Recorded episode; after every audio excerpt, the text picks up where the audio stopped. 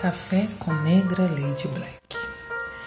Exercitar esse sentimento no dia a dia faz bem pra gente e faz bem mesmo, e também para quem está próximo. Melhor, nos ajuda a cultivar, a desejar a paz interior. Não chegaremos aqui à toa. Repita essa frase a mim mesmo algumas vezes enquanto escrevo esse texto. Quantas guerras, intempéries, furacões, terremotos, peste, fome, miséria, descobertas, amizades, amores, fartura, riqueza e uma gama de outras situações foram vividas por aqueles que vieram bem antes de nós, para que pudéssemos agora estar exatamente no lugar em que estamos. Um pensamento que me transporta diretamente a um aprendizado que tive certa vez com uma religião oriental que estudei, na qual seus frequentadores cultuam os antepassados. Apesar da beleza do ritual, uma das coisas que mais me impressionaram foi o cálculo matemático, apresentado por eles sobre os nossos elos de conexão. Era algo que eu nunca havia parado para pensar. Para ter uma ideia, ao olhar para trás, para a última dez gerações, por exemplo, cada um de nós encontrará um incrível número de 1024 pessoas que se ligaram uma às outras até chegar aos nossos pais, que por seguinte nos permitiram nascer. Avós, bisavós, trisavós, tetravós, pentravós e o sempre acrescente número de família que compõe a ascendência de cada um de nós me fazem repetir a mesma frase. Não chegaríamos aqui à toa. Mas acima de tudo, me desperta um sentimento que deveria reger toda a humanidade: o de gratidão.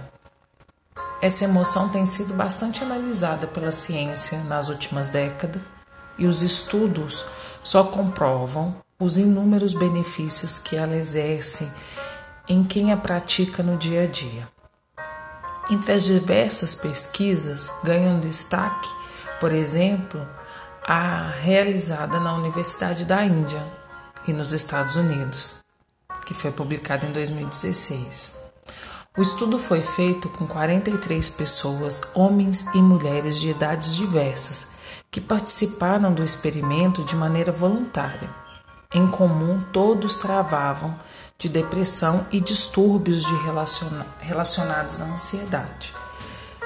Desses 22 foram submetidos por três meses sessões semanais em que deveriam passar um tempo determinado escrevendo cartas para expressar gratidão.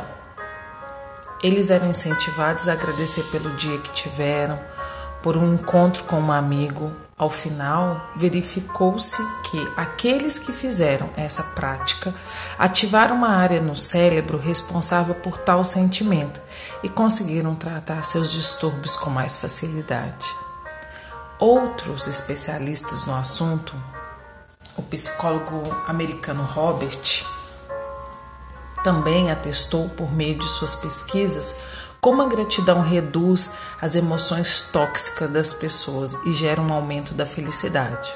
Isso porque, segundo seus estudos, ao sermos gratos, liberamos no organismo um neurotransmissor conhecido como dopamina, que gera dentro da gente uma onda interna de bem-estar e prazer.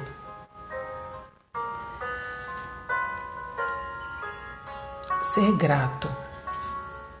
Mas afinal, o que é ser grato? A pergunta, que parece ter uma resposta óbvia, tem razão de ser feita atualmente. Nos últimos dois anos, após algumas celebridades usarem a hashtag gratidão em suas redes sociais, o termo passou a ser utilizado massivamente na web para as mais distintas situações, especialmente a ser legenda de fotos publicadas em Instagram, seja a prática de yoga, a visita a um santuário, a um banho de sol na praia, um passeio pelo parque e até um treino de MMA. Esse sentimento não está atrelado a qualquer caráter espiritual, independente de qual seja a sua crença. ou de cada um, ou mesmo na ausência de uma, ela age igualmente a todos.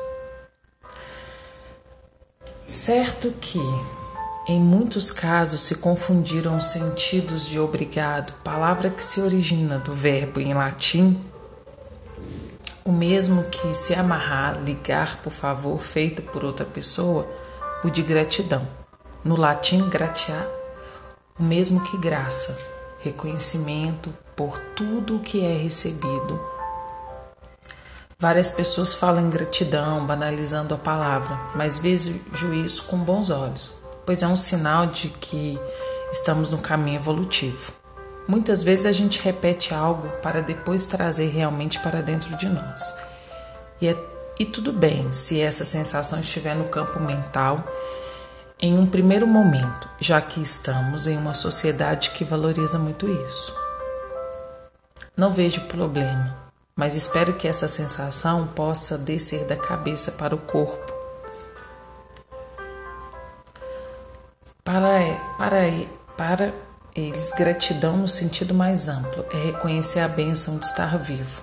Ela surge quando estou alinhada comigo mesma e na compreensão de que a vida está me trazendo exatamente aquilo que eu preciso, que pode ser um copo de água ou um grande desafio. Às vezes, receber um pouco de água pode ser como um obrigado, e outras vezes pode ser com gratidão. Depende de onde aquilo está mexendo ou tocando em mim, me levando para uma conexão comigo mesma e com o divino. Seja lá o que isso significa para cada um, é essa força maior que rege a nossa existência na Terra. Acredite, tal sentimento encontra eco.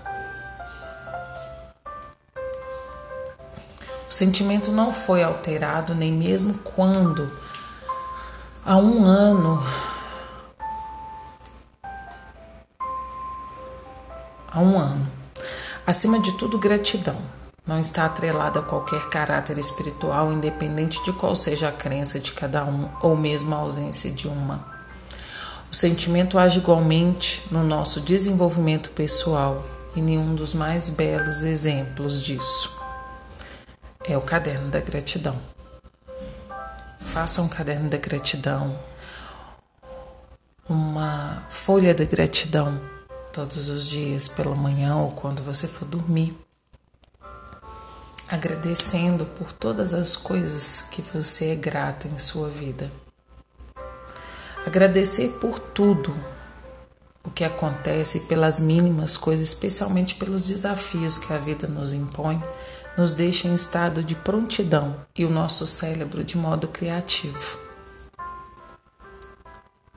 A força quântica, olhando cada um de nós pela física e pela saúde quântica, 99,9 do que somos a energia. Apenas a minúscula parte restante é matéria. Consequentemente, a administração de nossas emoções nos encaminha para diferentes tipos de realidade. Uma pessoa que, diante de qualquer obstáculo, sempre se coloca como vítima, como coitada, o sistema endócrino dela responde colocando no corpo as chamadas hormônios do estresse, que são especialmente cortisol e adrenalina. Dessa forma, a pessoa vive constantemente no modo de sobrevivência, no qual ela está ali em uma situação em que vai precisar fugir ou lutar para se defender. E o nosso corpo foi programado para se manter nesse estado de estresse continuamente, porque isso fragiliza os sistemas, mina nosso sistema imunológico mas ao contrário disso, a ciência vem pesquisando que o estado de gratidão se comunica com outra reação química em nosso corpo. Agradecer por tudo o que acontece e pelas mínimas coisas, e especialmente pelos desafios, nos deixa em estado de prontidão e em modo criativo. Isso porque a gratidão joga no organismo neurotransmissores do bem. Então, Gratidão é amor, compaixão, tolerância, e está mais do que claro que bons atos levarão a outros bons atos. E seu exercício promove efeitos bioquímicos para todos, não só para a gente mesmo.